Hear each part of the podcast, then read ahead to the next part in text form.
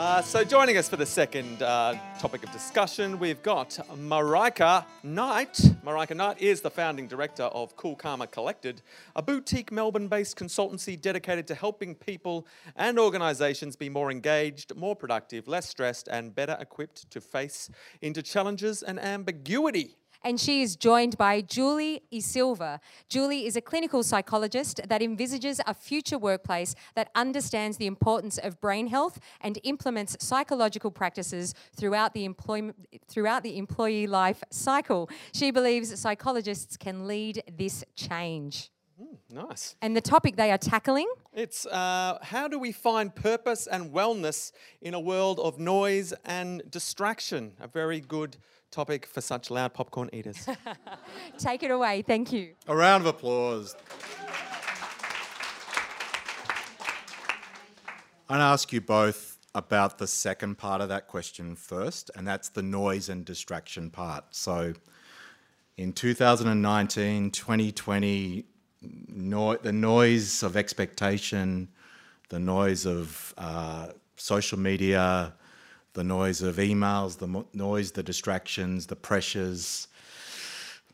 Where do we, where do we even start? Where do we even start? We, yeah, yeah, I mean, when I read that um, topic, I don't know about you, but I just thought this is something I've been exploring for many, many years, and 15 minutes is um, a small amount of time for that. Um, and what have you? What would you say you discovered in those years? That there it's growing that it's a growing you know thing that we're facing into this level of noise and distraction. Just even hearing the last conversation around the piece on empathy and and um, humanity i think the noise and distraction is kind of preventing us even from that. So i just think there's more and more of it and we're just kind of reacting in the face of it. And in that we're losing out we're losing some really human capacities that are amazing. Yeah. so that's my take on it. Julie? Yeah, I think um, noise and distraction is is a lot to do with our phones in our hands and our you know screens that we're working with, and there's a real big disconnect from ourselves. So we're, we're, we're busy all the time, but we're actually not connected with ourselves. We're connected with stuff outside of ourselves. And so for me, that causes noise in your nervous system because there's just this incoming information all the time and that dysregulates our nervous system. So it creates an inside noise that nobody's actually conscious of. Um, wow. Yeah. Wow. So that's before we even connect with each other? Yep. So we can't connect with each other until we connect with ourselves. Yeah. yeah. Is, is, that something and, you share? Oh, absolutely. And I think the really interesting point about that noise that's coming from inside is because it's so uncomfortable, we then create more noise and distraction because it's so exactly. hard to sit with that. Like whenever we try and when I teach mindfulness to people and they sit down, that feeling of like, oh my God, I should be doing something else just instantly rises in us. And, um, you know, we, we don't even want to face into that adrenaline and, and nervous system response. Is it more than habit? Is it, is it a an addiction? Is it? St- yeah, look, I definitely think it's an addiction. Um, if you've um, listened to any of the, the you know the experts that are working with what what is released when you're actually on your phone or social media, it's dopamine, um, and too much dopamine in the system actually causes dysregulation. So it's definitely. Um, an addictive process, and how many likes did I get is more important than who am I, why am I, what am I all about. So, you know, and until you can answer that question, you can't find your own meaning and purpose because your meaning and purpose is part of who you are. Yeah. Mm. And that, that is the, the core of the, the conversation is about finding meaning, finding purpose. But I can't help but think without reducing that noise somehow, we don't even have much of a chance. And yep. Yeah. Am I being too yeah. negative around no, that? We need to get quiet with ourselves. We need to actually start saying all the things that we're using has to benefit me, has to have value for me, and it shouldn't take away from me. I mean, you only have, I mean, I travel on the train and I watch everyone. You know, you could be slashing your wrists on the end of the train and nobody would actually notice because everybody's down. You know, and for me, eh, there's such a lack of awareness of what's happening in our world because we're we're so into the digital stuff. And I think Julie, like that's a really interesting point because it, it, totally plays into that disconnected piece from ourselves. So we're so connected to th- this that we're not actually asking that question about how does it feel to be on all this technology? How does it feel to be, you know, going for the likes or just constantly? You know, I read a stat the other day that the average worker looks at their email or refreshes their email feed 30 times an hour Yeah. um, and, And checks how- their screen 150 times a day. Exactly. And, and not looking at what is the impact of the stuff that I'm reading. I mean, it takes me to, I was thinking about it this week. We used to have censorship boards where information coming in would be filtered out, and if it wasn't good for us, we wouldn't watch it. And I'm beginning to think that the lack of that censorship, we're not conscious of what impact that has on our nervous system when we look at, you know, horrible stories, bad pictures, um, and we're overloaded with actually traumatic information coming in, you know. So th- there's a part of me that's trying to hope that somewhere in the next 10 minutes we're going to solve this. not likely. It's like a Yeah. societal dilemma. Yeah. Um, and it is. It, yeah, it, it is, genuine societal dilemma. Uh, the- A lot of people in the room have some influence over organisational life. Yep. Uh, so maybe if we contain it to that for the next period, what what is it that you talked about mindfulness? Uh, you've talking you're almost talking about its genuine brain impact than on the nervous system. What what can we do? How can we help ourselves and help the organisations we work in? Yeah. Do you want to? Yeah, like I think I think we have to have um, a real new paradigm with psychological wellness. It's not enough to have a therapist out there or EAP programs. I think you need to actually take the culture and make it more psychological. Because if we tapped into every organization and every organization had a mindfulness expert, a psychologist, and you know a team of people, a remedial therapist, we'd actually be c- covering everybody as opposed to you know just a select few can actually access a therapist. Mm. Mm. Yep. Yeah. Nice. We're in a live audience. Yeah. Got a shock then. Thank you. Yeah. yeah, and Yeah. Uh, I I wish I like um, I do say wish because it, it's it's challenging because we walk into well, I walk into organisations often and I know they're almost at crisis point or they are because there's so many issues with you know anxiety and rising stress and the re- approach is so reactive at the moment and Yeah. so we I just keep thinking yeah let we've just got to stop and and and take stock of what's really going on right now Yeah. um, and that just seems to be a, a very confronting thing for a lot of organisations because it, it's so big. It's a huge, Yeah. it's a huge thing. It is a big thing. I think it would take a huge collaboration of mm. like minded souls to actually start making the shifts, but we're far away from it. It would take a- a while before we would get momentum with the new idea. And I think there'll be lots of resistance to it as well because it's daunting to look at yourself. Because it means that everybody in an organization has to look at themselves. Mm. Do maybe the answer to this question is both, but do we start with each individual or mm. do we start at a much more systemic? I, I think Level. more more group. Would you, would you agree with me, Marika? Well, I feel like when I'm in organisations, we always go for, um, you know, we quite often will just go with maybe middle management or, Yeah. you know, uh, lots of lower people in, in the scale of things. And I think that that's a real. It's great because there's that grassroots approach to it, but if you don't have that cultural impetus that, you know, the way things are actually working in the organisation that are creating the noise, that are creating the distraction, then uh, like there's the value that we'll get is like 10%. Yeah. I don't know whether you feel the same way, Colin. Uh, I I've been at two offsites already this this week, and I couldn't help. In fact, I was in an offsite this morning where I said we were in the Yarra Valley, and I said, for goodness sake, look at the people out there. They were they were picking grapes. And I said, "Is anyone else envious?" yeah. And everyone said yes. Yeah. And I suddenly realised we go away to these amazing places for offsites, and we don't get out of the room. Yeah. Um, so the good thing is I left at lunchtime and I said today finishes at three thirty. Um, do Go whatever pick you some will. grapes. Yeah, Yeah, It just yeah. go do something. Just connect again. Get Yeah. grounded. Yeah, exactly. Um, so So part of the problem is, and the solution is in grapes. In every variety. is that good enough? That'll do. Um,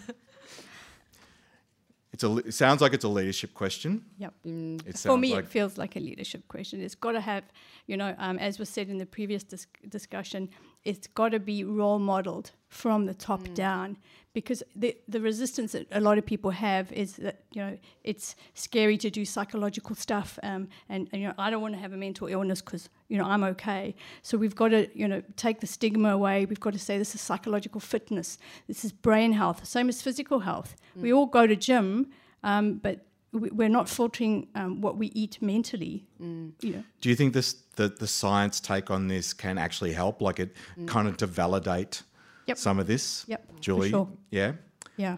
yeah. So if you had to name what your your purpose is, and I'm going to ask both of you this question: what what's your purpose? What do you stand for? What what's this all about for you? This is about meaning for me and, and making a difference. And I think at this point in time, to be honest, my meaning is, is changing drastically. So, you know, the one on one work that I've done for so long is just moving, and I'm like, this is not enough. Um, and I just keep. As a clinical psychologist, one on one, like it's not make- enough. It's not enough. No, I mean, I can't cope with where I'm working at the moment with the number of people that I'm seeing. And then I'm like, and what about everybody else who's who's struggling? People that are going into the workplace with trauma that they never discuss with anybody else.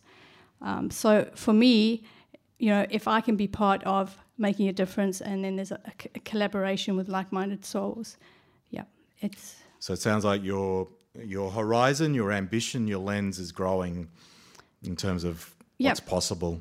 and where to, you know, don't know. Yep. Yeah, but hopefully it will be of some benefit to, to others. Yeah. Marika, your purpose? Oh, um, yeah. Well, I guess it's so funny because I once worked at Landers and Rogers. Um, Are you serious? Um, Oh. Yes, a long time ago. Not as a lawyer at that point, but um, yeah, I guess for me it was working in. And then you went and you When I- studied the law and oh yeah, I was a lawyer, and then and then you left the law. and I left. I sorry guys, I left the law, but now I'm working back in law firms doing exactly what I always felt I I, I should, and that was because I'd already been practicing these tools um, of self-regulation and self-awareness, and they were making me so effective. And yet I'd be standing with equity partners and saying I'd been at a meditation retreat, and they would literally look like I was going to sing Kumbaya. Like it was just such. A, this was a while ago, I think, and not at Landers, um, but this there was such a discord. So when you said about the science, I think that is fundamental. We, when I go into organisations, it's talking about the science. I spent so much time in the states learning about, you know, what is actually happening to our brain and our bodies with stress, and how can we start to kind of, um, you know, even just implement tiny little micro practices throughout our day that are going to change the way we're interfacing with digital, which is changing our brains, and you know, help us to evolve a little bit quicker with technology. So, you know, I guess my purpose is now to be doing that on such a large scale for the same reason. I feel this sense of urgency. Yeah. Um, and one of my amazing mentors said it's like the hungry are beating down the doors. And I really feel like we're at that point now, and organisations come to me, and I feel that's what where they're at. So I guess my purpose is to try and somehow alleviate some of that. You haven't met before either. No, and we, No, uh, um, yeah, I feel like we have. yeah, we've Yeah. just been hitting Yeah. it off. We've had We've had lots of of conversations discussions. already. You should have been candid cameraing us over there. We should have the mics Yeah. on over there. Sure, yeah. Yeah. What can the people in this room do? Like, it, th- th- there was a purpose question for both of you. What do the people in this room do with if this if this resonated in any way, shape, or form for them? What what's the ask of them? Start having conversations with their with their leaders about you know what can we do within our organisation to actually bring about more psychological fitness so that our people are well, our productivity will go up. Um, you know, s- studies in the USA are confirming that there is such a difference in an organisation that has wellness at the- you know at the at the helm. Yeah, and even the psychological safety piece, the Google research, e- even in the fact that it's just Google, just helps us. Yeah. Mm. gives us credibility and validation. We need to connect. Yeah. You know, Yep. I think that's come up quite a few times in, in everybody's conversation tonight. Yeah. We're disconnected. Yep. We're, we're, we're so digitally everywhere, but we're actually no further down the road than we were. yeah. We're in trouble. What can people do? Um, I would just, uh, there, there's just so much amazing information out there already. Like there's an um, amazing initiative in the UK because the UK had an all parliamentary party based on this kind of stuff. So if people are interested in putting together business cases or, you know, starting the discussions, there's so much out there at the ready to help assist have these conversations and make sure that it's it's it's in done in a way that helps you know the people who are signing off on these programs to get across the line. So mm. I guess that's one small way. And in terms of our just our last minute, and it's something you and I spoke about on the phone. You we even talked about doing stuff like today, which is actually the noise and the pressure that, in fact, we all three of us put on each other to get the message right and uh, what's the talking mm. points and yep. mm. how, how much research do I need to do. Yeah. Um, so, what we're doing right now is somewhat quite deliberate around turning some of that noise down. Yeah, and it definitely feels that way. Just having that ability to connect in with whoever and start to have these discussions and create the awareness around what's really going on. I think that's that's the mm. starting point. Yeah. It's yeah. the collective consciousness. Yeah. You know, we're, we're, all connected. You know, how, how can we do this as a team? And, and then it will just expand. Mm. I love it. Yeah. Thank you. Yes, thank, thank you, you so much. Thank you. I'm really, yeah. really glad I was here. Thank you. Hello, this is Amanda Buckley from Leadership of Fools, and we've got some exciting news in the world of HR. I'm joined by Francesca Silva. Hi, Fran. Hi, Amanda. Thanks for having me. Absolutely welcome. I'll leave it to you to tell us what's coming up. So, we've got an, a global online conference and workshop taking place in March from the 3rd of March all the way through to March 6th. Awesome. And now, what does this conference entail? What, what are people going to get from this conference? So, um, they can expect 60 hours of free and online content delivered via keynote sessions panels, some breakout sessions, and a one day workshop. So we're actually covering the full spectrum of all things important for HR at the intersection of future of work, technology, innovation, people, and organizations. Amazing. And, and how much is this uh, conference going to cost people? Well, um, great news is that it's free. Free. It's online and um, it's a global event. So if you want to find out more, head over to our Hacking HR website. Awesome. Thank you so much, Fran. It looks like there's exciting times for hacking HR and HR in general in 2020. Definitely. Thanks, Amanda. Thank you. Bye. We make Leadership of Fools because we love it and because we believe that conversations are more important now than ever before. You can help us out by subscribing wherever you listen to your podcasts. And while you're there, leave us a review. We'd love to know what you think. You can also check out extra content that we upload onto our LinkedIn page at Leadership of Fools. Thanks again once more, and until next time, goodbye.